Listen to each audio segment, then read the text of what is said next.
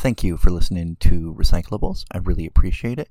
If you want to support the program, the best way to do that is to like, subscribe, and share. Uh, the next best way is to make a donation either through the ACAST app or at our Patreon, which is just patreon forward slash recyclables.com. Until next time, thank you. That's pretty awesome. Well, I started recording now, Okay. uh, and it says, "But are you a cop?" Uh, that's what it's called. It's- why are you? Why? It's funny, but why? Why not is the better question. I fair enough. um, I just said I mainly thought of that because I of when I said I uh, accused you of being a cop because you had so many questions. Oh, okay, I get it. Yes, yes. I think that works. Um, but I- like, I I do think the police would have a dental plan that would be better than no teeth, though. I do. I don't think you're wrong about that. Let's. Uh, I should. I should. Who should? Let's. Let's. This is. This is uh, an intro. oh God, this is the best intro. Yeah. uh, what's your name, kind stranger? Yeah. This is. I guess a, a news dump recyclable crossover.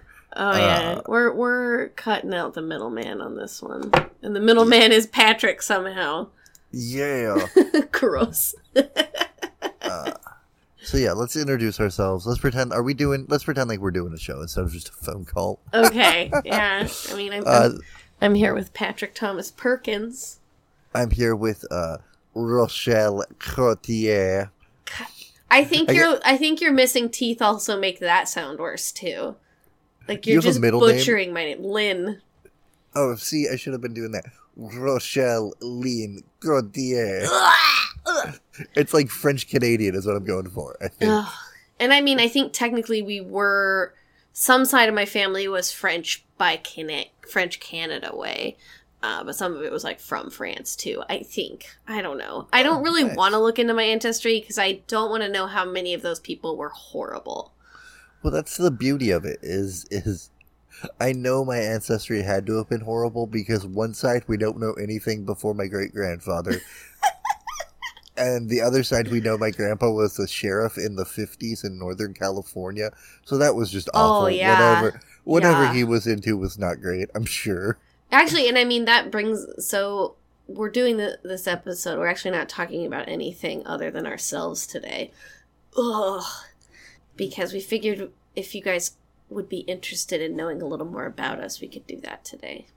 Yeah, we figured it's been about three and a half to four months, and we usually jump straight into whatever we're talking about. And And if you're the- still listening, I'm going to say why. No, I'm just kidding. no, no, I appreciate it. I do too. we, we try to make a conscious effort to not uh, pepper these too much with ourselves. Like, like, like, like, I don't spend 25 minutes and give you a monologue about who I am most episodes, and and neither does Rochelle. And I was like, um, I'm kind of getting over COVID, and I'm researching like three different episodes at once. Let's do. Let's talk about each other. Let's introduce ourselves. Yeah, and let's address that elephant in the room. Patrick had COVID. Ugh, I was worried the whole time. I was like, I, my little Pat, my little Pat, he's got the COVID. you would have done you should have done the podcast without me but like like just like i was there anyhow like it's, just a stuffed animal that like you've removed the teeth drawing of from like you've oh my god. you penciled it in black so it's toothless you're Oh like. Uh, most of my stuffed animals don't have visible teeth, so we could just pretend. You could be Catbug, Patbug. Am i technically a muppet Uh, more or less, yes. i mean it's been a while since i've any had anybody's hand up anyway anyway Heyo! oh. But yeah, and I mean, our first question, or at least the first question that Patrick wrote, which I think is actually probably a good one to start with, is What's your life story, Pat? Like, what's the story you want people to know? I like how i told you i wanted these these questions could work for both of us and then i didn't think of a succinct answer Ooh, oh, I, I wouldn't, I'm not gonna have a succinct answer either. Uh, no, I was uh, uh, the PTP life story on Fast Forward. I was born on a cold, snowy December night in December of 1984. Uh, no, I was born with a tumor. They took out the tumor. Uh, when they took out the tumor, they also took out three of my vertebrae, so I wasn't supposed to be able to walk. but Uh, you so- did. But I did. And then my parents uh, didn't put me on disability, didn't apply for any of that because they wanted to teach me the value of hard work and self determination. so they got addicted to meth. Well, do you Uh, also think they were doing enough sketchy shit at that time that they didn't really want the government looking any closer into their lives? I mean, that sounds like that, that does sound like my dad. Like that more- that's my thought Yeah. in that too is it wasn't just cuz like I guarantee you they would have liked having that extra money coming in. Yeah, I think it was a little bit of that, and I think it was like I'm not good at deadlines, and I think I've inherited that from both of them. but it's also like it's also like my dad was pretty right wing, like you'll take care of yourself, your family will take care of you, kind of thing. And Uh, my mom kind of believed in family too, but they were also both sort of I wouldn't say the black sheep of their family, but they were the ones who my dad was definitely kind of the black sheep and my mom was just kind of the one that like found a way to leave home. mm, So like it's it's hard to I, I'm in this weird position constantly where I'm like uh, they were put in the positions that they were in, I think more than they chose the lives that they chose. yeah, that's But fair. at the but at the same time, I'm like, well, because you guys did make a few really, really, really bad choices, it impacted me awfully. So, so my parents. Wait, did do- your mom put the tumor there? I mean, technically. No, Kidding. no, I, I blame God on that one, as I always do. No, but they uh, eventually they they broke up. My mom sobered up, but we moved in with uh, uh, my grandmother, who was a hoarder. I ran away, air quotes, when I was 18. I left like a week after winter break because I was like, oh, they can't make me come home if I leave now. Like I don't have to. Mm. I don't have to be here anymore if I don't want to be here. And then um, I met a girl, knocked her up, tried to have a family, did that a couple of times. Uh, not not knocked up, but like met somebody, married them twice, only had one kid. Now I do stand up and this stuff. I don't know. I, I really grazing over the later years. well, because like the later years are all well documented. I've had like 25 jobs while I do stand up comedy. And I go through jobs a lot because of the three missing vertebrae thing. Like eventually it catches up with me or or my own attitude where I'm like I, I would like to find a better job. Like I, I used to one of my early jobs was I worked in a porn store and I quit that pretty early because I was like, oh I don't want to be here anymore to get a job taking care of mentally handicapped people. And then I was like, oh I should live here. I shouldn't be Yeah. working here. I'm a victim of late stage capitalism and I know it. Is there anything else you'd want people to know? Um, ooh, I don't know. I guess I guess I've kind of I've I'm in this weird position where I've always had these kind of lefty opinions, you know, like, like Mhm. uh, but I didn't have the lexicon for them, so I didn't understand what communism really was. I just knew it was that thing Russia did that was bad. You just And thought of like muscly men in red wrestling singlets. Yeah, Okay. and like and like everybody had to work no okay, matter maybe what. that's That what was- I see. Sorry. That's your communist fantasy. That's a little bit and a lot bit.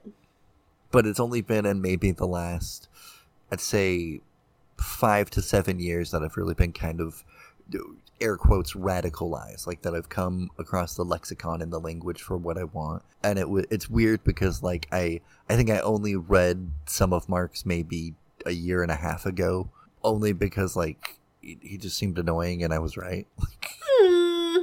Yeah. old dead german dudes are usually just obnoxious in a bunch of ways So many old dead people. You know, all of them just the worst. But then there's a lot of young people are the worst. People are the worst. yeah. I say that knowing full well I will be an old dead dude someday. That people Yeah. will be like, "Oh, he he was pretty close to having it right, but boy, was he wrong about Yeah, right? whatever I'm wrong about." Like it's just it's just what's gonna happen. That sounds Uh, fair. What about you, Rochelle? I only know I know your life in bits and pieces. I I feel like I could guess, but like, what's the Rochelle story? So my parents met uh, in 1970 uh, in Great Falls, Montana. They Aren't met. they old as dirt? Yeah, they're both in their 70s. Um, but they got they met at at the Steinhaus, which is a Howard's Pizza location in downtown Great Falls, Montana, and like we all love that pizza. So I just wanted to add that because I want to eat their pizza. Um, so they met there. They got married six months later, and Trying to then get that Steinhaus endorsement. deal. yeah. Oh, Steinhouse so good. Well, and so that place will that pizza place and the bars that are connected to each of the locations will um sponsor baseball teams. So sometimes you'd play against like Steinhouse or something. It was pretty great.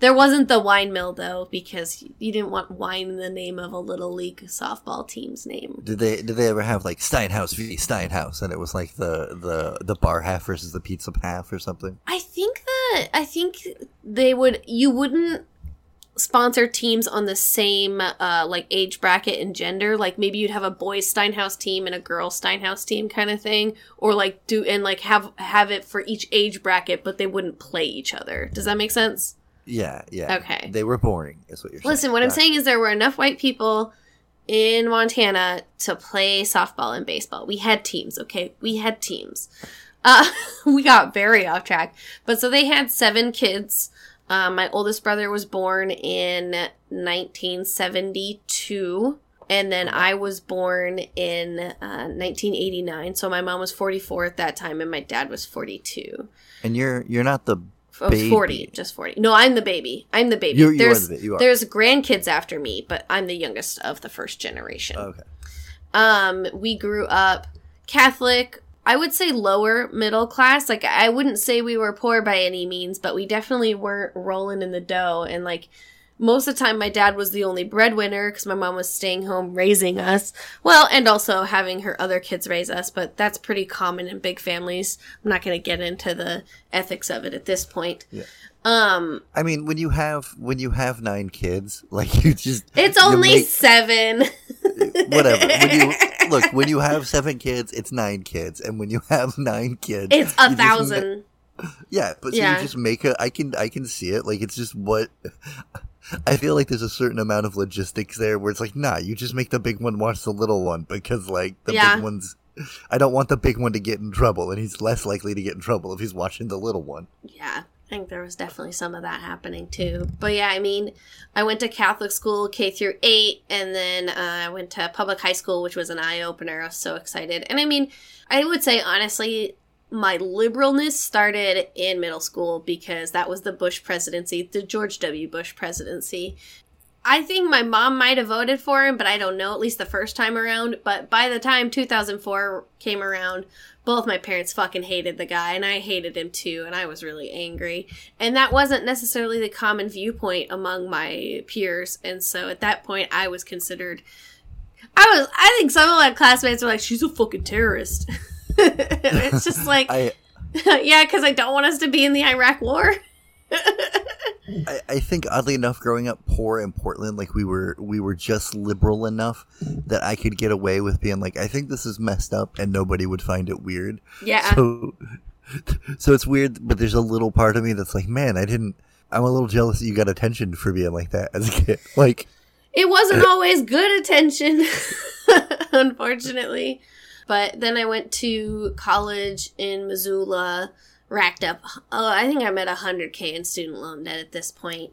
But I got two degrees, one in history and one in political science. And I mean, that helped me get a lot more of that lexicon you were referring to because like i didn't really know what feminism meant until i got to college i didn't learn the term cultural appropriation probably not till like 2010 11 maybe Mhm. 12 so i was definitely very behind on understanding a lot of nuances of class and race for a very long time i chisel away at it every once in a while but i still got a lot of learning to do did, did you have that thing I would have where it's just like, I, I don't know why this is wrong. It just feels weird. I, I would get that around slurs in particular, where I would just be like, I would use slurs. I'm not saying I wouldn't, but I mean, like, as especially as a teenager or whatever. is almost as bad as harriet let's be honest especially like teenage Patrick because he he didn't understand privilege and like he I, I was definitely in that camp of people who was like I don't I don't get what what privilege is if I'm living like this Mhm. not understanding that like oh me living like this is actually because of privilege. It's it's it's, it's a weird system bro. But but but would you have that thing where you're just like oh this is awful? Maybe but everyone else is going in on it. Yeah, So- I mean, I was I got frustrated with kids calling things gay when I was in I think that I think it started in middle school, but it definitely solidified when I was in high school cuz I was just like there's nothing wrong with being gay. Little did they know I was a little gay. Most of them said I was, but I didn't know anything. So Yeah. no one was on the right page. Um and so that one bothered me and the R word I definitely kind of realized I'm not a huge fan of using that word, especially because of how much how much I was called it by my older siblings, and I didn't like that.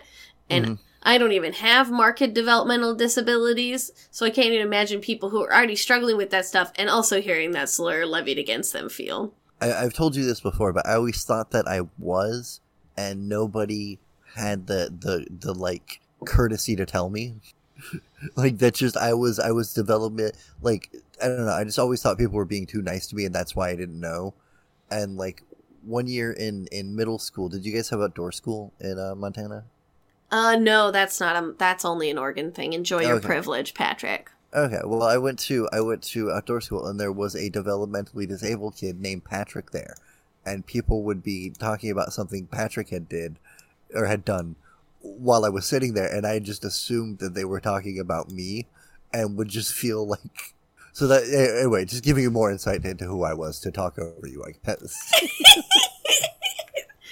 I think there's a lot of people who don't use slurs intentionally to hurt people or they don't realize who it's hurting. It's kind of like when people talk about Trump and like he's probably impotent. I'm like there might be an impotent person in your life who really doesn't like that being used as an insult and is struggling with that condition themselves. And they're a good person otherwise. So yeah, I just I think there's a lot of things that we just need to realize don't need to be insults. Yeah. I told I, I don't think I've told it on here yet, so might as well this is the episode for it. But like, I was definitely that kind of kid where I was like, "Oh, I'll use this. You're bald. You're fat. You're gay," and like wasn't didn't didn't think of it in context, especially as like a preteen. And then my balding uncle kind of like sat me down and was like, "Dude, you're being an asshole." And like, you're probably one of my favorite of the nieces and nephews, but like, you're being a dick, and here's why and how, and here's how your words impact people. And so I always kind of my it was my great uncle, and I've always kept that kind of hearing that at an early age definitely impacted me in the way I think about like how I use my language because it's like, oh yeah, that could be hurting a perfectly like you just said a perfectly reasonable person's like uh, st- somebody I care about feeling. Well, and it's like when people talk about people being fat and using that as an insult, and it's just like there's nothing wrong with being fat, and uh, we really need to address that fact because it's not going to get better until we realize bodies are different. Yeah, It's just- it's just- a lot.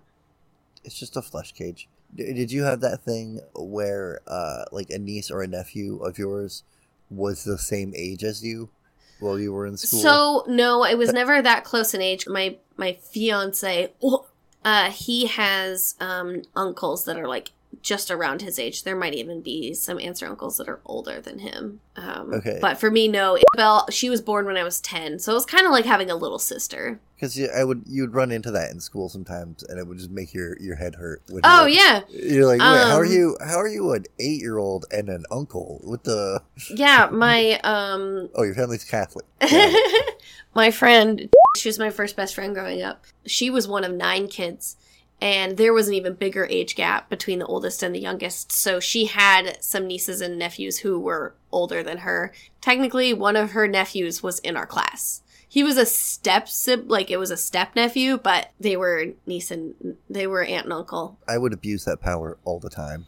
It was it was interesting because like their aunt was a nun who taught at the school too, and so there was some interesting dynamics there as well. Especially when all three of them would be in the same room, you could see things like family stuff coming out sometimes. But that just happens, you know. Excuse me, aunt, sister. yeah, right. I have aunts that are nuns too, but um, I think the thing that I huh Oh, You I, didn't know I- that? I, I did not know that. That's Uh, I think they're all dead now, but um, I had several aunts that were nuns and great aunts that were nuns. No, I think it was great aunts. I don't know if I had any actual straight up aunts that were nuns, but a lot of my mom's aunts were nuns. what.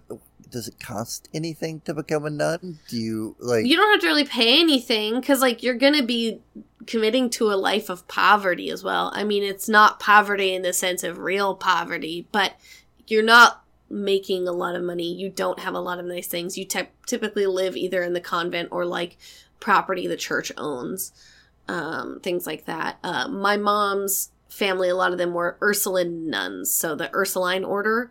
Uh, there's still a convent in Great Falls, but there might only be a few nuns left that live Are there, they- or there so might they're- not be any left. Hmm? Are those the ones that that read from the Bible and the works of Ursula K. Guin or or, Who's that? Or Ursula Guin? Damn it, I don't. Uh, uh, that one lady. She does sci-fi books. Um, oh. Anyway, okay. No, mind. unfortunately, it's not that. It's probably after Saint Ursula from forever ago. Um, actually, my mom's great aunt Bernadette, when she first became a nun, she had to take a new name because that was kind of the thing is you take a new name. So she was Sister Henrietta, and she decided she did not like that name, so she went back to her given name when they were given the opportunity. It, it's also how many different ways society will let you change your name, and yet we can't like do pronouns for our trans Right. Don't even get me started. Oh, well, you do know that God is one person and three people at the same time. I've done acid, yes. but so there's the father the son and the holy spirit they are three separate gods but they are also the same um it's it's supposed to not make sense i guess like it's supposed to be so complex that you only have to you can only believe it because of faith not because you can really understand it at least that's what i remember from catholic school My my understanding of like all of the early Christian schisms is it's like a bunch of dudes getting drunk and having arguments about how their town worships God and like getting other towns in on the fight. Like Yeah, honestly, to be a fly on the wall for a lot of those early Christian interactions and to see what the church actually did look like um, would be very the- fascinating, especially in comparison to the church that I went to and what church was like and how my my faith was. well cuz like there were people who would get into fights over like all right, so was Jesus a person before he died or after like like was Jesus a god before he died or after he died? Is like one of the things, which means there's like people who got into knife fights over that. And oh it's my just, god. It's just ridiculous. Do you do you know a bunch of saints still? Can you?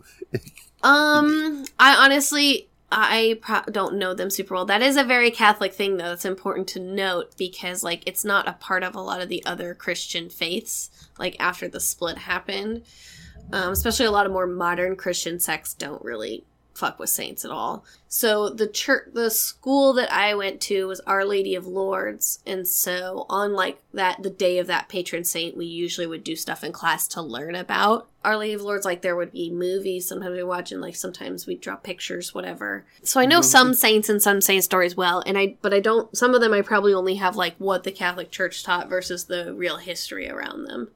Do you, do you have a do you have a, a patron saint? Do you have? Do you There's have- there's no Saint Rochelle. There's a Saint Roch. R O C H. He was a dude. He sounds like a rich. So here's what a lot of saints sound like based on when I did a little bit of looking into it. It sounded like the rich nobility who couldn't do anything else. They're like, well, I guess I'll like go on a hunger strike and then they'll maybe make me a saint later. I'm not saying that they probably didn't do good things, but there was probably a lot of just like that you go to Haiti and build some houses and then come back kind of shit. And then you get a sainthood from that. I Well, that I the to- vibe I get sometimes. Does that make sense? Uh, yeah, yeah. I just meant, do you have one that you like though? Was there one where you're like, oh fuck yeah, that's that's my saint. That's my no, I learned about Greek and Roman gods before I, that would be, Uh. become an option. Oh, who's your who's your? I, I think I think my go to uh, Roman god is Athena. hey, me too. Uh. me too. I actually made a bust of her in art class in middle school. Seems like the least petty. Seems like if you're gonna if you're gonna have a god to deal with, she's gonna be the fairest. Uh, didn't she make the lady with the spider thing? Yeah, but that lady That was, pretty like- bitter. But that Oh, just because like, she was good at her job? well, no, she was good at the job. Are you a class traitor? better- and I'm better than Athena. I'm not a class trader, but I don't badmouth the gods when they're within ear distance. Like, Wow. Wow. I didn't realize that you were deities before braities. deities before P- Pleiades. P- Yes. Uh, yes. yes. Wow, we wow, wow, wow. At least we know that you have some biases you need to work on. I would say we addressed that question pretty well. You should pick the next one. We've been doing this a few months now. Uh, the news dump was kind of your idea in that like it was it was spurred off of kind of what you wanted to do. Anyway, what's what's your hope with the shows? Specifically, why do you agree to do recyclables with me, and what's your hope with new stuff? Um, so why I agreed to do the show. Um, you threatened me, um, a lot. Like, and they were just really weird threats. Like, you were gonna get rid of half of my socks. And I was like, I kind of need those. And you were like, no, I'm gonna take every left sock. And I'm like, how are you gonna tell what's the left sock? I don't even know which one's the left sock. Well, I was So- talking big. I mean, we both Yeah. thought I wasn't gonna. Yeah. Um. I was No. just gonna grab a handful of socks and leave. oh, don't take. I, I have so many cat socks. Don't take any of the cat socks. No, I mean, I I was excited to do the project you were doing because like I had the stuff to do it, and I'd been wanting to do my own podcast, but I was having a really hard time getting any sort of motivation. And you really had something you wanted to do that I thought mattered as well. I think talking about unionizing, talking about uh, convenience stores, stuff like that. I thought all of that was interesting and important because the more I've worked in the service industry, because like in the last question you were talking about how you've done tons of different jobs, I've definitely changed jobs a lot and uh, have worked in a lot of different things, but it's usually low level customer service or food service industry. It's really frustrating to me how little care and protections are in place for food service workers. It really fucking frustrates me. And it's uh, uh, to add to that, it's also annoying how often all these jobs are the same job. yep. Like working at Plaid was no different in a lot of ways than working at the strip club was no different in a lot of ways than when I worked at Little Caesars or when I worked at the used car lot or when I worked at the porn store. There's a lot of like I'm not doing much, so you try to just like you kind of you, you kind of justify the lack of pay by the like what you're getting away with. Yeah, it's like, And well, it's- I did just get to sit and look at my phone for two hours, so I guess that's Yeah. okay. Yeah, and it's just it it sucks because you I've realized after all these jobs that like oh they are they have all this in common and they're always the same, but there are plenty of people who are like oh I did seven years here, and eventually it grew, grew to be enough that I went somewhere else and I did seven years there. That can't be what every job is like because I've had the 2 hmm And sorry, I just wanted to add to what you're saying. Yeah, I mean, I I think I especially thought of like that bullshit. I think it was a fucking tweet where someone's like, "You don't realize the guys that work at these Fortune 500 companies, they cry from the stress sometimes." And I'm like, "You don't think I didn't cry from stress during a rush at my fucking mac and cheese restaurant job? You don't think that was overwhelming? Why can you literally buy multiple yachts, which I still am not confident on the spelling of that word?" But why can you afford all that shit and I still don't even have health insurance? Like, go fuck yourself with that. Sometimes we cry bullshit. Also, I've met small business owners. This, this is the other reason I've bounced around through a lot of these jobs. It's like you'll meet the person in charge and you'll be like, oh, there's nobody steering the ship. I need off. hmm I will say, I think that in this post apocalyptic hellscape that we are in, there is some greener grass. I have worked for small businesses and for people where I have felt like my needs were met and I was respected. There might have been some fuck ups, but for the most part, pretty fucking good. So I do think that there are genuinely good small business owners, but it's kind of like the ACAB. It's like it doesn't really matter as long as there are still so many shitty small business owners, Yeah, right? because because like I can I can name one good card shop owner, Red Castle, and I still don't know that his workers have health care. You know, Mhm, but mhm. compared to a lot of other card shop owners, he's not openly racist or he's not. A lot of card shop owners in particular are just these guys who are like, oh, I can buy low and sell high. And that's never a good person, Yeah, those are buttholes. unfortunately. Like, like any, anyone whose mindset is always going to be like that is going to treat people like that eventually Mhm. too. And it's kind of the same way with like coffee shops where it's like, I- I know of one good coffee shop owner, Happy Rock Coffee in Gladstone like they're pretty dope and it seems like i don't know if she how how they treat their workers but i know they're not gonna open a uh, horse casino thing in i I don't remember the whole Ugh. story on yeah, don't talk to me about Dutch Brothers right now. Do not talk Okay. to me about this right now. I'm still upset. No, but and I my mean, point is the, the, the system is incentivized to let those kind of people succeed yes, and exactly. the people that are chill to do their best and maybe they'll break even the structure doesn't incentivize valuing your staff and rewarding them appropriately. Or at least it could if at least enough people acknowledged that. If people realized owning a business means you're putting a good portion of those profits back in it to keep it going. What I was going to say is that my hope for the show, because I figured we'd gotten a little off topic from the question, Yeah. because I want you to answer this question too. My hope for the show, my hope for recyclables especially, is that we have the opportunity to platform folks in a way that pr- provides a lot of information and a lot of the ability to have that empathy that comes with that information. That is what I really appreciate appreciate what you bring to the table is I think you have kind of an unchecked empathy for a lot of people and and and I think that's a good thing because like you don't decide a lot of times I don't think that you're deciding what people deserve your empathy. I think you don't have the bleeding heart empathy I have. Like I can just fire hose empathy at certain situations, but I think you have the ability to spread your empathy well and to use it where it's needed most and i appreciate that and so that's what i'm hoping for with uh, recyclables is a lot of that happens and then for news dump i just hope that you and i can give the opportunity to people to like enjoy listening to us talk about things that are very horrendous most of the time Yeah, I think that's the same thing I have for news dump. I think it's to to show that the news is accessible, but it's wider than you think. hmm Also, I in a in a fun, even though like it sometimes I, I haven't been joking when I've said it's made me cry. It's been a fun exercise to see how deep evil goes, or the lengths that they'll go. Yeah I think the closer we are to getting like you know air quotes revolutionary things done, i.e., like you know a universal healthcare stuff, like stuff like that, that's actually radical, and people don't realize how amazing that would be and how much that would change their life. I'm fumbling through my own thing here. Sorry. Um, Don't worry about it. I, I appreciate I f- that like you have been willing to subject yourself to some pretty traumatic content. I I definitely tend to look at the lefter side of things and the more mainstream. You are the one who's com- who's con- been able to put yourself through the Fox News where I am just would be punching a hole through a wall all day every day. well, because I'm I'm comfortable yelling at inanimate objects, so that helps.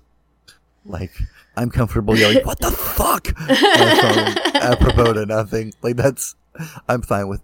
But um, yeah, I, I I think it is important to point out that all broadcast like cable news networks, their job is not to inform. They are all entertainment networks, and that's a huge thing to note. That like in America, the most the most news like the things that we pay attention to most news wise are not ones that are even required to be factually accurate and I, I, I can see how you fall for the trap because there was a brief period in like 40s ish, late 40s ish to mid 70s ish where the news was actually kind of fair and impartial and it was this thing outside of, of state and capital.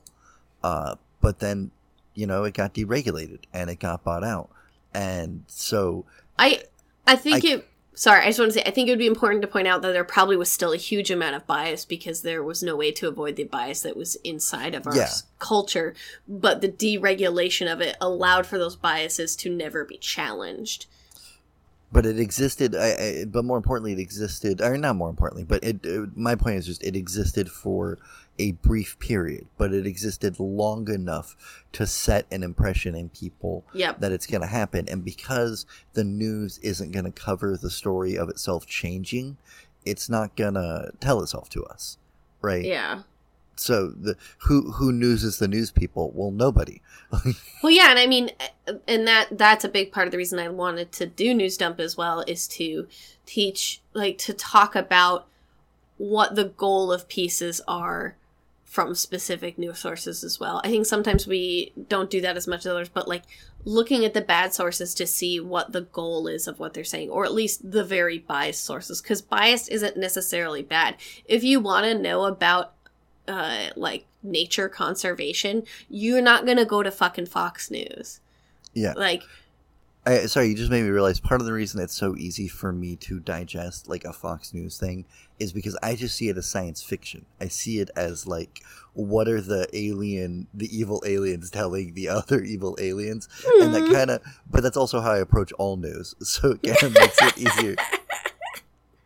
And I think that also loops into what's my that's been my goal with recyclables is Mhm. like even though we do a lot of stories about history there's a lot of things that just i want people to change their thinking about history happens to be kind of the broadest like widest berth of things that i think we need to change our thinking about because when we change our thinking about that then we change our thinking about the present day as well.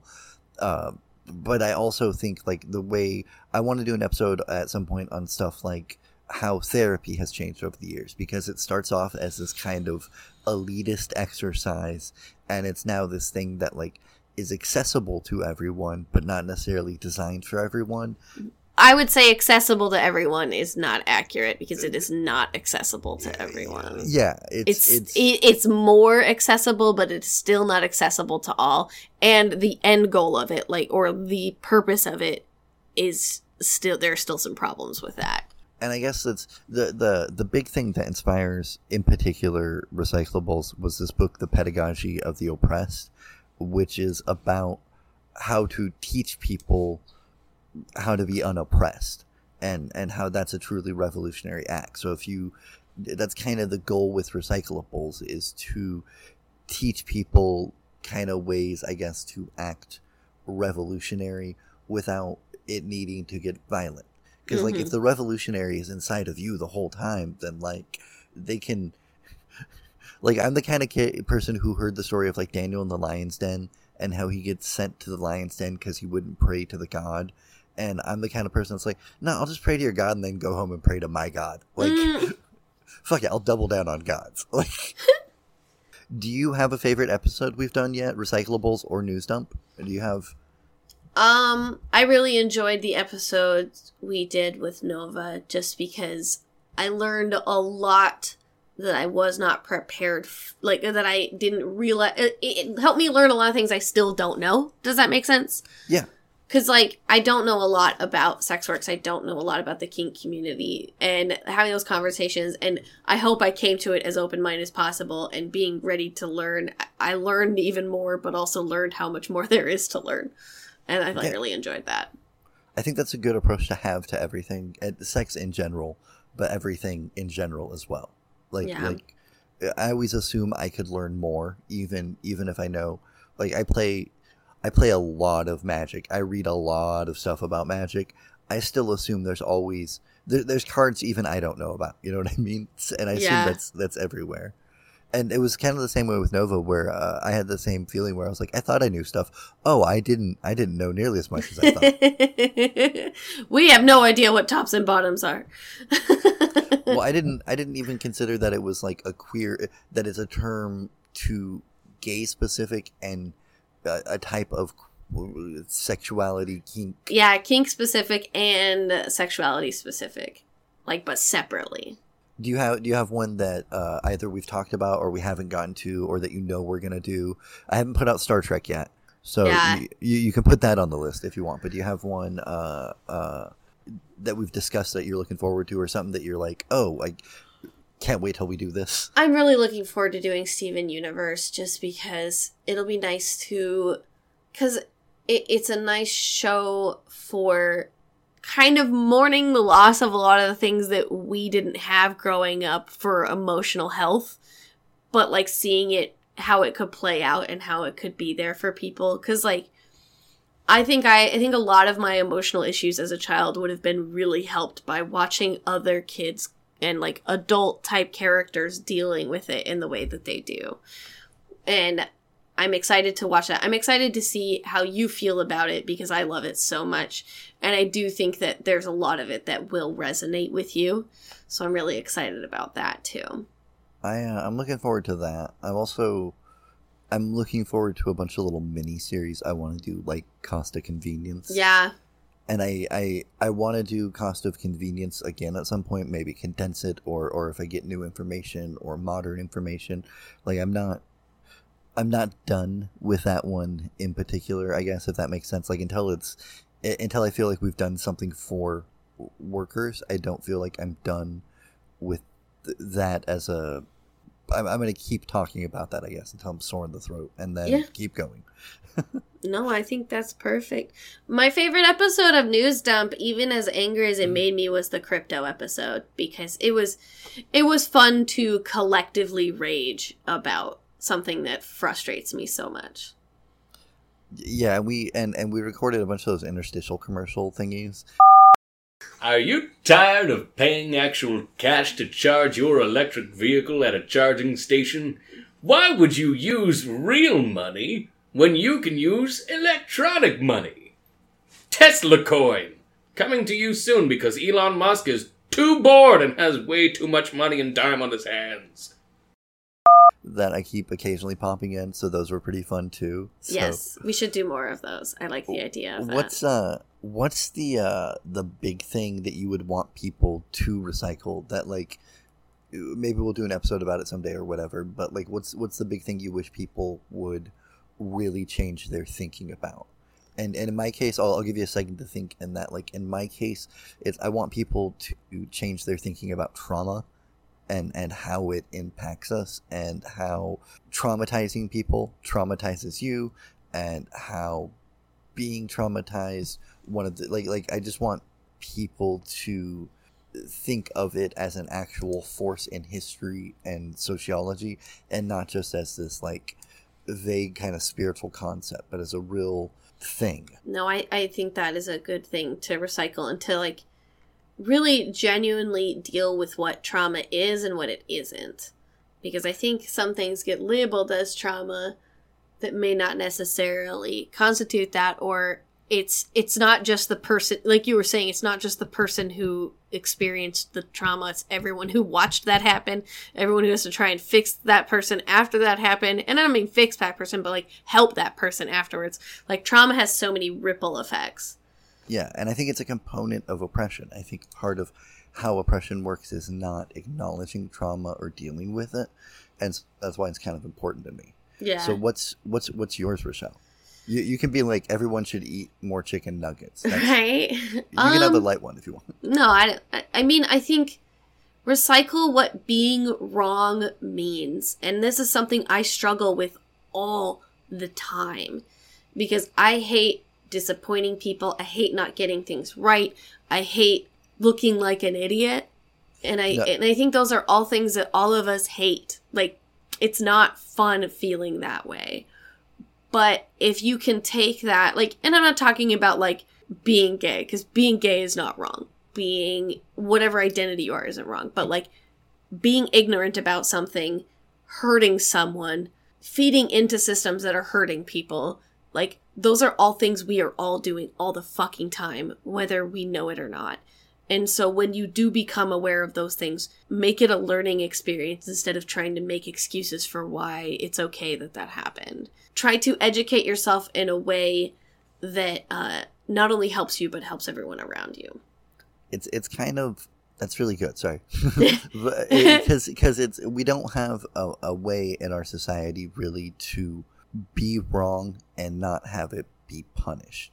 I think kind of one of the tricks the anti-life equation plays, be it, be it patriarchy or white supremacy or capitalism, is that mistakes cost when mistakes should be a learning opportunity. And like there are some mistakes you can't come back from if somebody dies or something, right? But most mistakes aren't life or death. Most mistakes are, oh shit, I hurt your feelings. Well, now I need to sit with the, the like our our our feelings level mistakes, and then not acknowledging them, you escalate that to making like life taking mistakes. I guess. Yeah, I can. I, I strongly agree with you. Yeah, so that that is something I would want people to recycle. I think the thing I think the thing that a lot of people get right though is just that urge to want to help. I wanting to help is never wrong. So that would be the thing I would say like what's the thing we all get right? I think I think most people and most people that I would interact with and choose to surround myself with are people who want to help.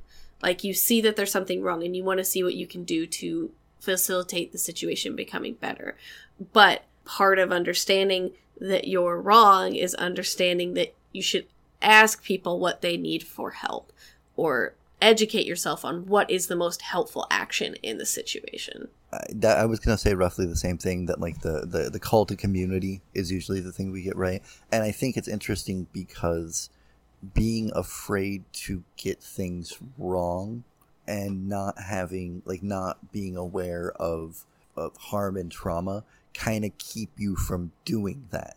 You know what I mean? Mm-hmm. Like like I don't know. I just think that's an interesting thing that like the two things that we want people to change the most are kind of the two big things that get in the way of actually creating community and helping other people. um, I'm going to ask a question that's not on the list. Are you a cop?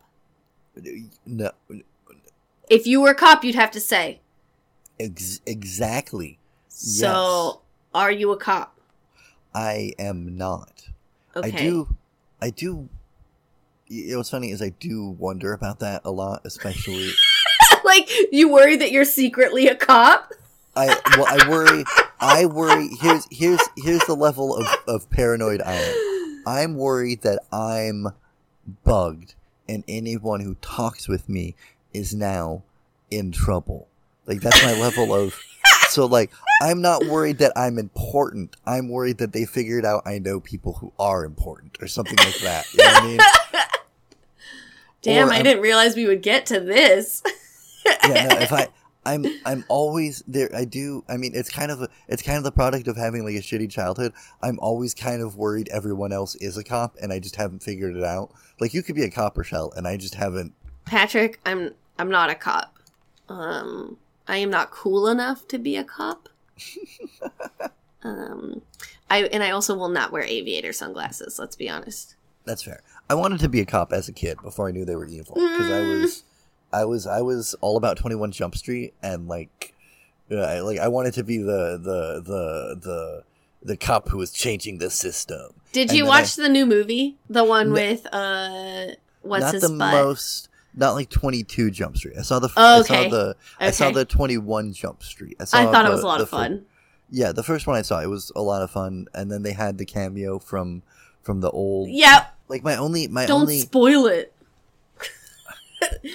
my Like only real memory uh, yeah my only memory of 21 jump street as a kid is knowing cool people watched it so i wanted to watch it like Okay, and you And- had a crush on Johnny Depp. It's I was gonna say, I, no, I was gonna say, and also I think some of my latent pansexuality was there too, where it's like, you know, I could probably watch Johnny Depp just just act for a while. I don't know, I don't know. I could just just act. I don't care. Maybe maybe act without your shirt on. Yeah, Yeah, that's the ticket. Yeah. Um, we're both not cops. uh, do you? da, da, da. Oh, who who? Who inspires me? Yeah, who inspires you? Who motivates you to keep to keep doing shit? Well, you are definitely a motivator. Um, Oh, I know, gross, right? Because, like, I don't know, ever since we met, I've always admired your ability to have something productive to say uh, in situations, especially when we used to watch other people do stand up and give them advice. Um, when I had no idea what advice to give to this trash can fire of a performance I just saw, you had legitimate, like, suggestions that maybe might steer it into a less trash can direction. So you inspire me for that reason. So the the the trick to that is I'm just condescending to everybody, Mm. but I can frame it really nicely. You're such an asshole. Um, and then I would say outside of you and creating avoiding But a thank you. circle jerk because that's disgusting. I would say the people that inspire me tend to just be the folks who well things that inspire me too. I I think doing the art that I've been doing has been really good at keeping me going because like I'm finding things that it's not a struggle to do the art process and I enjoy the outcome and other people are liking what I make. And that is really nice. So that has been a motivating and inspiring thing of the last year or so. And like every time I add like new techniques or ideas into what I do, it can sometimes be stressful, but it's really fun to have that opportunity to see what else I am capable of. Because for most of my life, I've been very good at telling myself what I can't do, and I'm trying really hard to figure out what I can do instead. That's I like that. I uh like that a lot. I would say I'm also motivated by by you and and also uh, Dahlia and my kid. uh, and and our audience, Yeah. and that I'm motivated by by you because I appreciate because you, you've mentioned before that you see this kind of coolness in me, and I'm like, well, I can't, I can't live that down. I gotta, I gotta live up right? I gotta live up to Rochelle's yeah. lie. and then and then I I also uh, the reason I keep always asking Dahlia to be on is because she's she's supported like in just dumb little ways uh, since in it, since I've known her. She's always been like, no, I can see what PTP's doing, and I really appreciate that. And it's it's also in that same vein inspired me, and I think my kid is also kind of an obvious inspiration. N- not just like, oh, I want to be what he, I want to be a good, you know what I mean? Like I want to be what he needs, but he'll also be like, my kid is sweeter than me. And he's always the first one to be like, "Oh, we should help this person," and like, Aw. like it it always it's like oh man i gotta i have to live up to that standard right so Gross.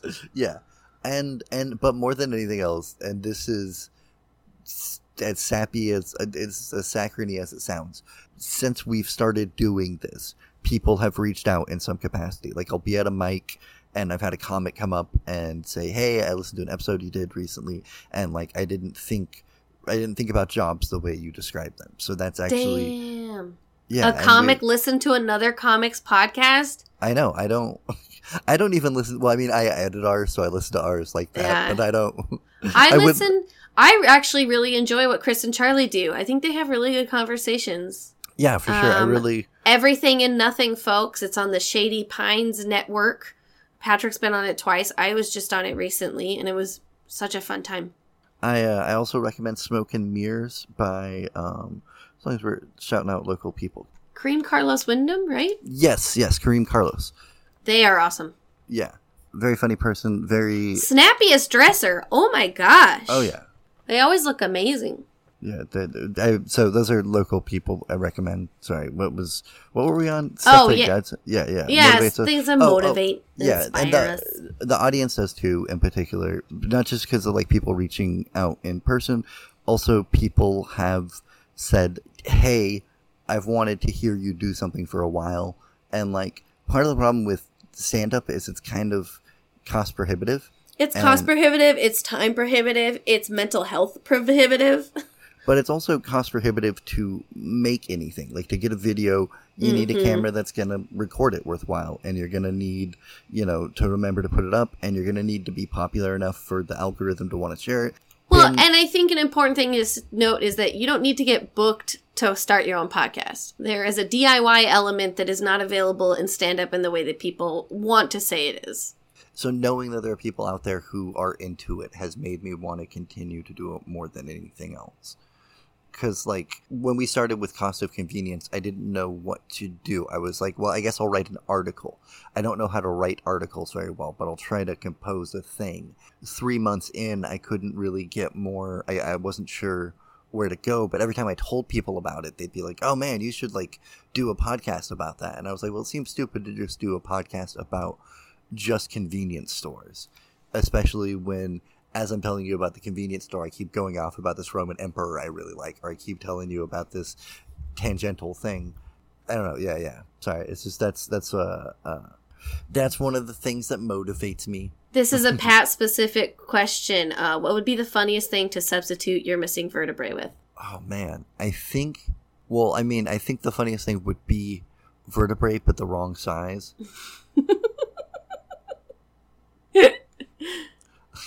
I don't know if too big or too. I feel like too little is funnier because Yeah. it'll still hurt, but it won't do anything. I, I like the idea of like, oh, we actually had your vertebrae this whole time perfectly preserved.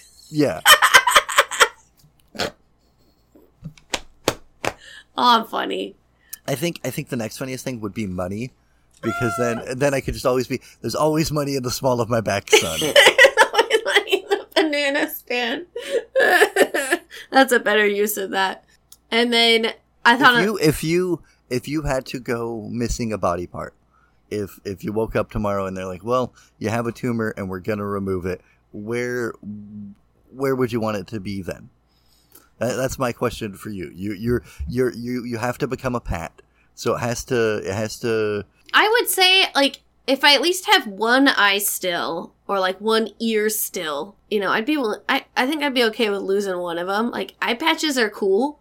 Okay. Um, I could like make an ear on the other side, I suppose.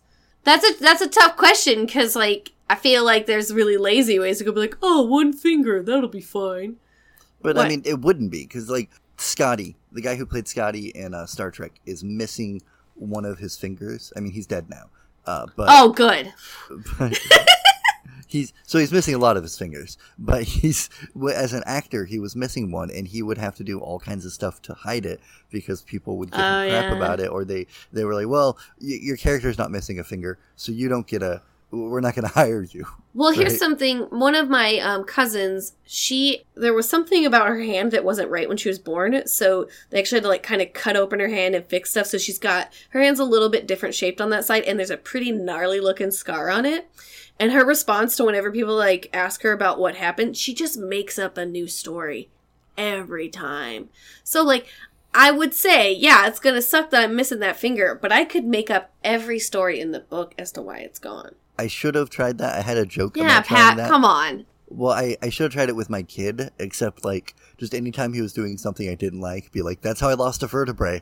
Like, don't- Dad, you don't- only had three. There can only be three different stories. yeah, yeah. Well, I mean, I would I would have to save it for really good ones. Like, I'd probably use it on like jumping on the bed the first time, and then like you know w- waking my dad up too early. That's great. No, that's great. I think that works. Unless the third one gambling. Uh, here's a here's a shop talk one. If you could tour with any comedian, dead or alive, who would it be? Ooh, damn. Um, Artemus Ward. No, I don't. I don't. Oh, was that the Yeah, that- yeah, that blackface was- guy? yeah, that was the guy who ripped them off. Yeah, no, I think, ooh, that's a good one. I think, well, here's the problem: is like in the end, I think a lot of comics were assholes. So it's like, I guess, I, I guess Richard Pryor would be the least. No, because he would be like high on coke and trying to fuck everyone around me, and like Carlin's out because he would be high on coke and obnoxious. And like Hicks is out because he would be high on coke and trying to fuck teenagers. Like Joan Rivers, I guess. Joan Joan Ugh. Joan Rivers sounds good. That sounds awful to me. She'd be telling me how ugly I was the whole time. She'd try to fuck me, so I think I'd be fine with it. I think. Ah, that's fair. I'm trying to. Th- yeah, I was trying to think who I would. I guess. I guess. I, okay. I guess real answer Stanhope. I think. yeah. I think I could get along.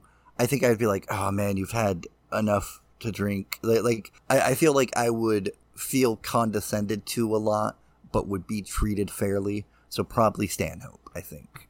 Now that I think about it, or Tom Tom Rhodes. Tom Rhodes. There, there we go. Tom Which Rhodes is the Tom Rhodes? he is the nicest man alive and before we had before when i first started stand up i had a podcast where i just went around and interviewed people and he was one of the first people i got to do it he, i was like hey i know you're in town if i offer to smoke a joint with you would you be on my podcast to let me interview you and he was like sure and he gave me tickets to his show and everything it was pretty Listen, he sounds like a nice enough guy, Yeah. but what is that chin facial hair that he sometimes chooses to have? Oh, I haven't seen a picture of him in a while. He's he's definitely an old '90s road comic. He's got this joke that's like, I I, I love it so much. It's oh my parents my parents never physically abused me because they knew psychological abuse would last so much longer. Oh my god. He has he had this crazy career where he was like a, a club act for a while when like just everybody was making money at the clubs, and he gets hired on a TV pilot if I remember right, and it just every it- it's like that that nightmare that you hear about where like the producers want something and the directors want something and the writers want something and like none of it's really what this guy wants.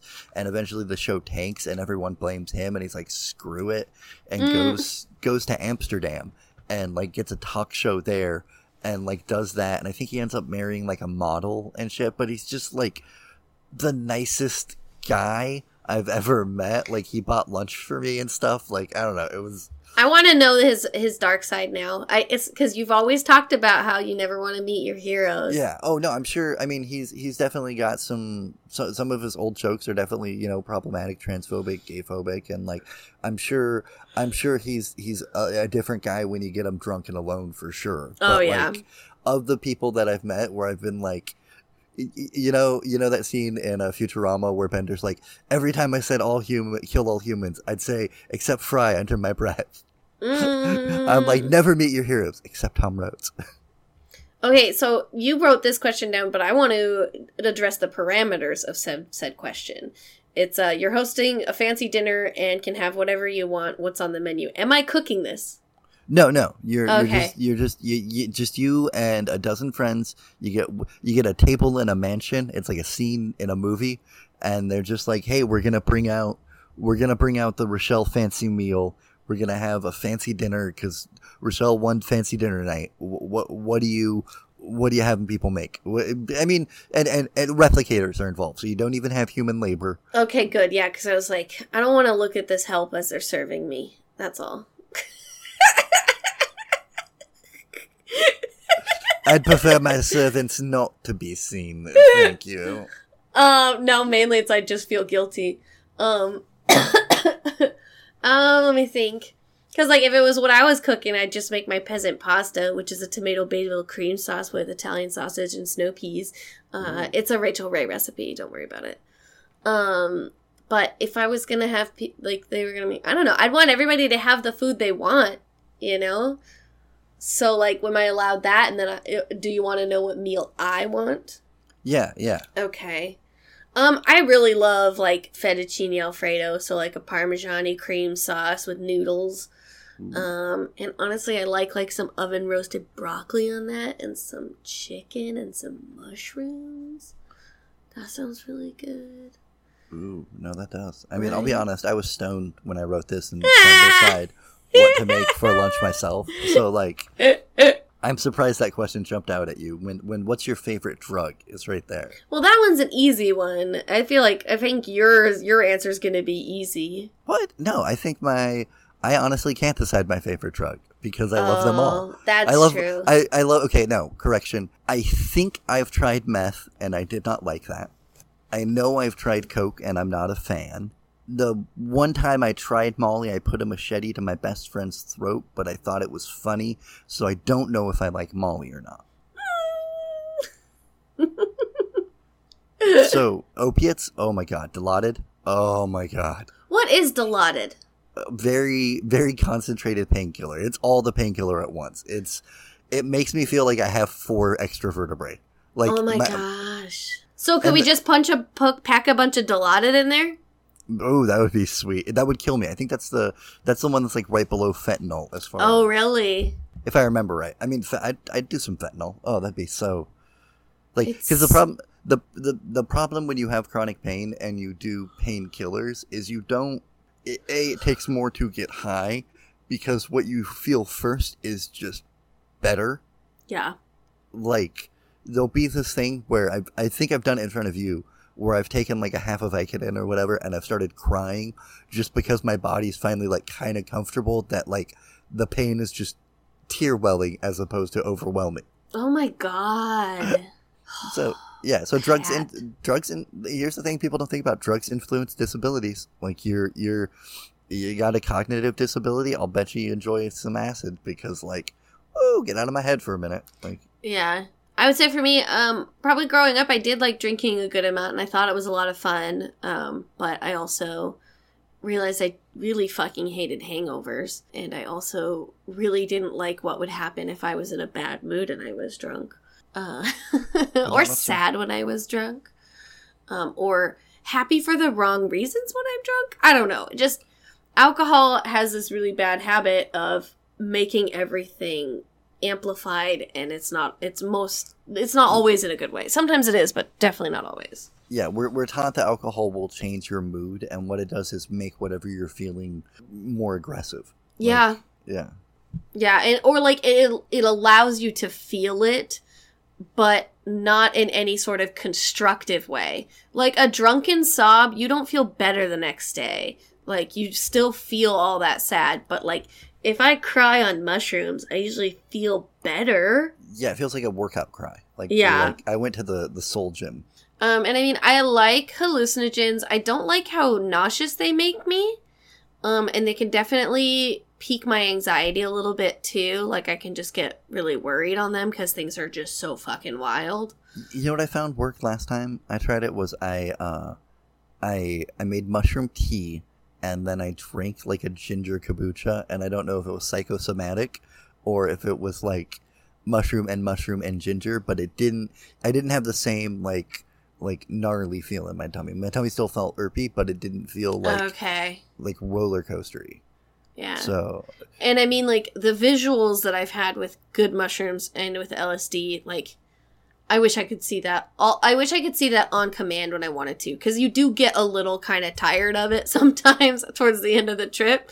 yeah, But those visuals could are just so fucking cool. I, I, think that is a huge part of the reason I really enjoy pour painting. can, can I can I sidetrack into the only time I've had like audio visual hallucinations? You've only had them once. Yes, I, uh, I I I took acid at a comedy festival. Like I went to a comedy festival. Was this? Yes. and I camped out in the backyard. And the the deal was like there was some people had room in the house, and some of us brought stuff to camp in the back. And I was like, well, I'm on acid. I'm gonna go to the far corner of the yard and be away from people in case I like am giggling or talk to myself. I don't want to weird other people out. And as I lay down, there's these two people arguing. And they're getting louder and louder in their argument and like more and more aggressive. And I finally go to confront them and they ignore me, but I'm like, hey, we're guests at a person's house. You're going to get the cops called on us for your fight. You got to stop this. And they don't. And I'm like, well, fuck it. I'm too high. I'm going to go hide in my room or in my tent. And as I go into my tent, I see a cop car pull up.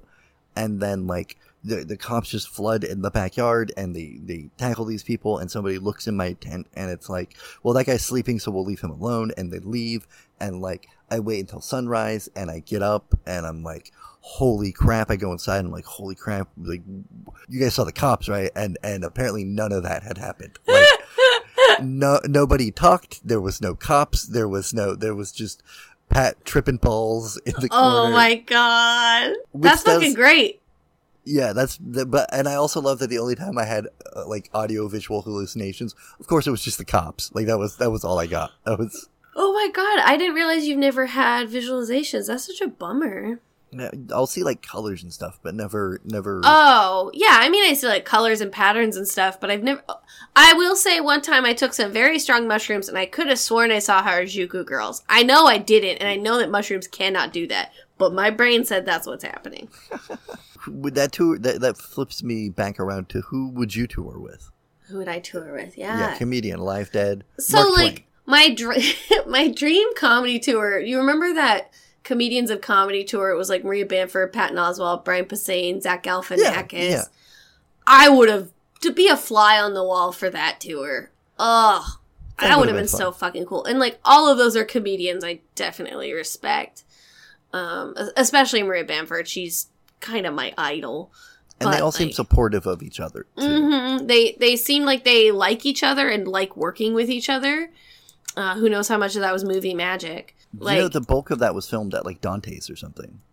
was it Dante's? Yeah, one of those, one of the like the shit. Netflix had a special for a while that was Yeah. it, was, it had been filmed at Dante's, if I remember right. Holy shit, that's really cool. And I know they went to like a video game arcade because that was like part of it too, and like some Mm. comic book shops in Portland. So it was fun to like know that they've been to places that like when I moved here, I was like, they were there. But I would say that would probably be my dream tour. I mean, my ideal tour is just like going with comedians that I like working with and like spending time with. There's definitely times I've had to like go on tour with comedians I would prefer not to have to spend time with or share a room with or sometimes even a bed with. But you know, that Ooh, happens. Yeah. No, it hasn't happened to me. I don't get asked. Eh. Because I've been I've been asked to tour by one person, and it was like their local little like Milwaukie, and then out past Oregon City, and then Camas kind of shows. Like they Whoa, weren't. that's exotic. Yeah, they weren't. They weren't really tours. And then I didn't. Yeah, it was bad times. I haven't really toured in in Oregon. I only did in Montana. There was like the the summer before I moved out here, I did seven shows in seven days, and they were throughout the state. So I think I put on like 700 and 800 miles on my car. Um, that was a lot of fun. I really enjoyed that. Some shows went great. Some shows did not go great.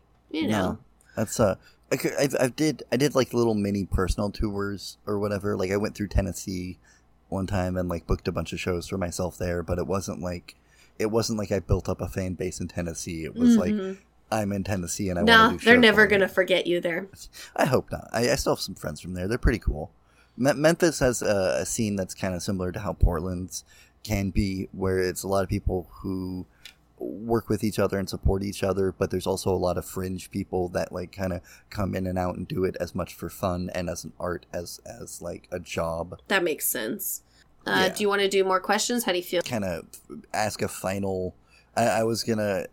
I don't know. Do we have a final question? I, th- I think we're good on on an episode.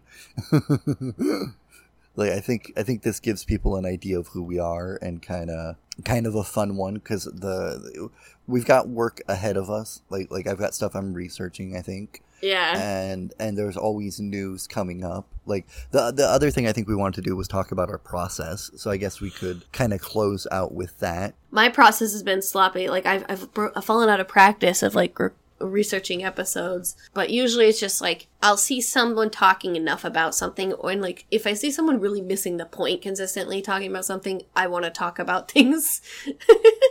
and like I Yeah. think, especially with what you see around crypt, like when we did the crypto episode, that was a lot of how I was feeling, and when that kid killed those people in Michigan and his parents like fled and everything. I was like, no, we definitely need to talk about this because like I keep seeing so many fucked up, incorrect storylines being perpetuated over and over again. Like especially when we start with like the labor shortage episode. There's no labor shortage. There's a shortage of jobs that people can afford to do. So that's a lot of where my process comes from with news dump. You you have to speak more to what recyclables is to you.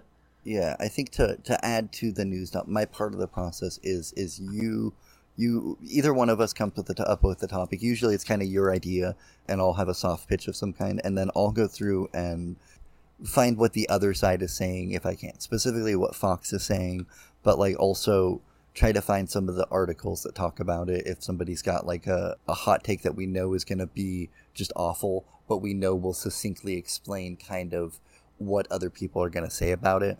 Mm-hmm. Because I because I think to, to me an important part of the news dump is giving the counterpoint not to agree with it but to understand what it is so you can address it with recyclables it's been more um, it's been more what do i think people get wrong in a bigger way or here's a thing that i think is interesting but here's a way i don't think people have looked at it. With cost of convenience it was like i have this mission that i need people to understand what's going on in convenience stores and how it got that way and how we can fix it how how it doesn't matter if the employees unionize if the community doesn't support uh, the workers. Like they, there has to be intersectional solidarity there otherwise it doesn't matter. Otherwise eventually the the people with the money win. Even if it kills them eventually they win.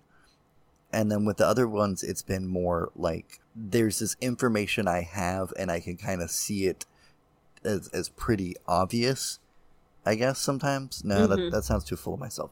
It's just there, there- well a lot of what it is is i'll learn something and want to share what i learned. Like stewart holbrook was like i found out about this cool dude who used to live in oregon and like was trying to do some stuff and so i wanted to tell people. Diocletian is this guy that does, that has way bigger influence on history than a lot of the emperors, but we we don't talk about him as much because he's not as interesting, like as as Augustus who healed the whole empire and all that crap. So it's just this weird thing where it's like I think the root of it is wanting to not be white trash and knowing that the key to recycling myself out of trashiness is education Mhm. and then just sharing the shit I learned. I guess I don't have a process. Like I'll read whatever books, uh, or I'll what I'll do is I'll like I'll I'll scan through podcasts that I know I, I respect or have good information, and see what they've said about it, and then I'll do kind of the same with videos, and then on YouTube, and then find some books. Like I want to do an episode about Harriet Tubman, so my first goal with that was to listen to how other podcasts have been presenting her and like what what I think they miss in her story. And then I try to kind of collect the story as it's presented through whatever books and movies I can find and then I kind of regurgitate that story but like hitting on the details I think are important to it. So like with Harriet Tubman, spoiler, I think she's better than Batman. I think I think I think Bat- DC Comics should be writing about Harriet Tubman. That's Can we make Harriet Tubman the new Batman?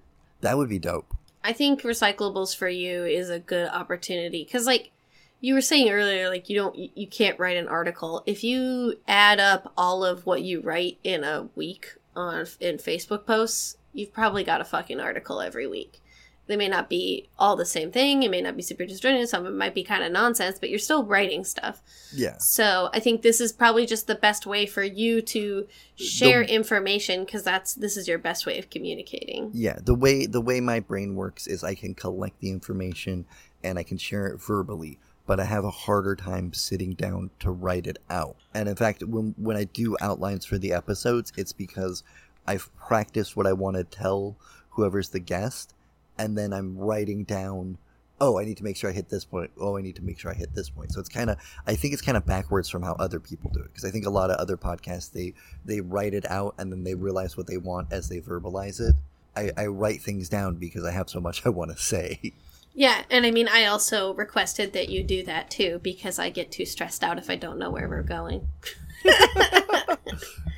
at, first, I thought I should surprise you with it, but it's like at the by the end, none of these stories are surprising to me by the time I know them. I don't know. Among my type A friends, I am the least type A person, but I do have those tendencies where I like to have things ordered and controlled because, like, I am sympathetic to the type A person and I know what they'll need to be able to enjoy our content. That's why I crack the organization whip on that Yeah. situation. Well, I think you. I, I also want to clarify something because I think listening back, there's the illusion that I'm—I think I'm smarter than you when I don't. I- Like I want to. I want to. If anyone has that myth, this uh, we can end on this, which is like I want people to know that Rochelle is very smart and does a lot of work. It's just because of the fact that like we're in microphones and I edit it, it sometimes can feel like it's it's the all Pat show. But like I really wouldn't be able to sit down with a story if you weren't there to sit down and tell the story too. If you didn't already have enough depth and knowledge to call me on the bullshit when I have bullshit and to extrapolate further when I don't have enough information. Yeah, I would say the two degrees that I wasted hundreds, a hundred thousand dollars on have given me at least the ability to sound smart. You know, it could No, all th- be a lie. It could be, but I think I genuinely think you're smart, and I think that's part of why Thanks, I've Pat. Yeah, that's why I've enjoyed working with you, and why like these wouldn't exist. This program wouldn't be ongoing if it wasn't for you as you. You're I, I appreciate everything you do as well because you are the one that's like, hey, let's follow a schedule. Let's make sure we're actually uh, doing this because otherwise I would just be getting high in my room talking to the wall. no, I appreciate that, and I mean, we don't have to make this episode any gayer now, but I guess that's what we've just been doing, saying all this nice shit about each other. No, this is I'm no, this is our pansexual episode. It can't be gay. Yeah, that's true. Yeah, we- I I wouldn't even like I don't want to ascribe to any words, but like I've been attracted to any and all genders. So I, I could use that word. I just don't want to deal with people having the conversation around that word. So I'm just like, I'm queer. I've I don't identify as queer specifically because like I'm not seeking out masculine types and I think I give off masculine energy so I I guess masculine looking for femme doesn't equate to queer to me. I got I don't know. Sorry. I feel like I'm, no, no, I I think I think for you it's hard for you to see queerness that doesn't include you wanting to bone a dude or be boned by a dude. I think that I think it's fair to feel that way, but I if I were listening to the queer people who I talked to when I didn't feel like I identified in the queer community, they would say like, "Nah, you're pretty gay." No, no, I'm not, I'm not you know what I mean? my, my thing has always been I'm not uh I, I I don't think I should wave the gay flag, but I will definitely hold it. You know what I mean? I will definitely march behind it, but I don't think it's mine to wave. Yeah. No, and I mean, none of this is to say you should identify as queer, but I, I would say that a lot of people in the queer community would probably also say you have space in the community if and when you want it. There. The door's open. You got. We know you're a cat, but the door's open. I'm leaning against the door frame, like, That's why I. I mean, I still kind of feel this way. I feel very queer adjacent. That's a good. That's a good way to put it because it's like odds are. I, well, what I feel like is percentage wise, odds are 80, 60 to eighty percent of the time I'm gonna aim towards a cishet woman, but that's not like the only thing I'm interested in. hmm So, but it's like I'm not actively. But I'm also the other thing is like as a straight dude, I also know I'm I'm bringing a certain amount of baggage into any conversation. There's a certain amount of like, yeah, I know I'm kind of the problem, so, but I'm not not enough of the problem to identify as not the problem. So, Yeah, I mean that's that's also just being a white person. uh, Uh, well, I mean, I think the last question actually is, what are you gonna do with the rest of your day today? um, I don't know. I might fold laundry. Probably gonna. Okay. I think I think I'll roll a blunt. I'll roll a blunt. Why not? Ooh, that sounds beautiful. Yeah. What am I gonna do? I'm probably gonna rearrange the office a little more. Uh, I want to finish the rest of the Matrix movies because, like, I watched the first three when I was younger. Um, I do want to rewatch them. I've already watched the first two, but I want to rewatch them now with knowing a lot more about the trans, uh, rep- like the fact that it is a trans narrative. I want to Oh, yeah. watch it more with that in mind. So we've got the third and the fourth to go, and like. I really enjoyed the second one, but boy, those like receding hairline, white, dreaded dudes were the fucking worst. Yeah, The it's uh, fucking worst. it's it's very clear to me that they wanted that she wanted to make Matrix the Matrix, and that like all the leftover ideas got input into whatever the next two are. Well, let's end the podcast. Okay, Uh, you guys have been great. We hope that this was worth your time. If you have more questions for us, feel free to bug us e- either of us on Facebook or your or Patrick's Patreon because Pat's got the Patreon. Uh, Patreon.com forward slash recyclables. Uh, Right now, membership starts at three dollars. I'm thinking of doing a thing where membership can be a dollar. The only problem is they they end up charging you more than they give. Like it, it ends up being a weird scale where if I charge you a dollar, I only get like fifty cents. Whereas if I charge you three, I get two. So I don't know. Maybe Interesting. maybe I'll flip it around and maybe I'll make a dollar be the low bid because that's what I would want. But No, I think there's definitely a good conversation to be had about price structuring. I'm planning on uh, having my own Patreon, probably to help support News Dump uh, and also my specific podcast, Talking Shit Spilling Pee. Um, actually, we talked a lot about Dahlia Delu Bell today, and I interviewed her for Talking Shit Spilling Pee, and we were professionals at having very hot, uncomfortable takes. And I think all y'all might have an interest in that. Um, and I mean, if you want to look at my art, it's at Whore for Poor on Instagram. I've been working a lot more with embellishing my pieces, which has been really exciting. Yeah, but we love you all. yeah, I love you. Thank you. Ish. I, I love. I love The idea. Yeah, I love the idea of loving you all. I definitely love that. I Eh. don't know if I can extend it to all. Well, I mean, you know who you are, and you know what you did, and you know why I feel the way I do. So, gaslighting the listeners. That's what we're going out on. All right, bye, everyone. Bye. Thank you for picking up recyclables today. Donations to the ACAST streaming service are, of course, always welcomed, but the best way to support the show is by going to patreon.com forward slash recyclables and becoming a patron today. If you can't do that, another great way is by liking, subscribing, sharing, rating, and reviewing the podcast on whatever podcast listening service you use. All right, thanks.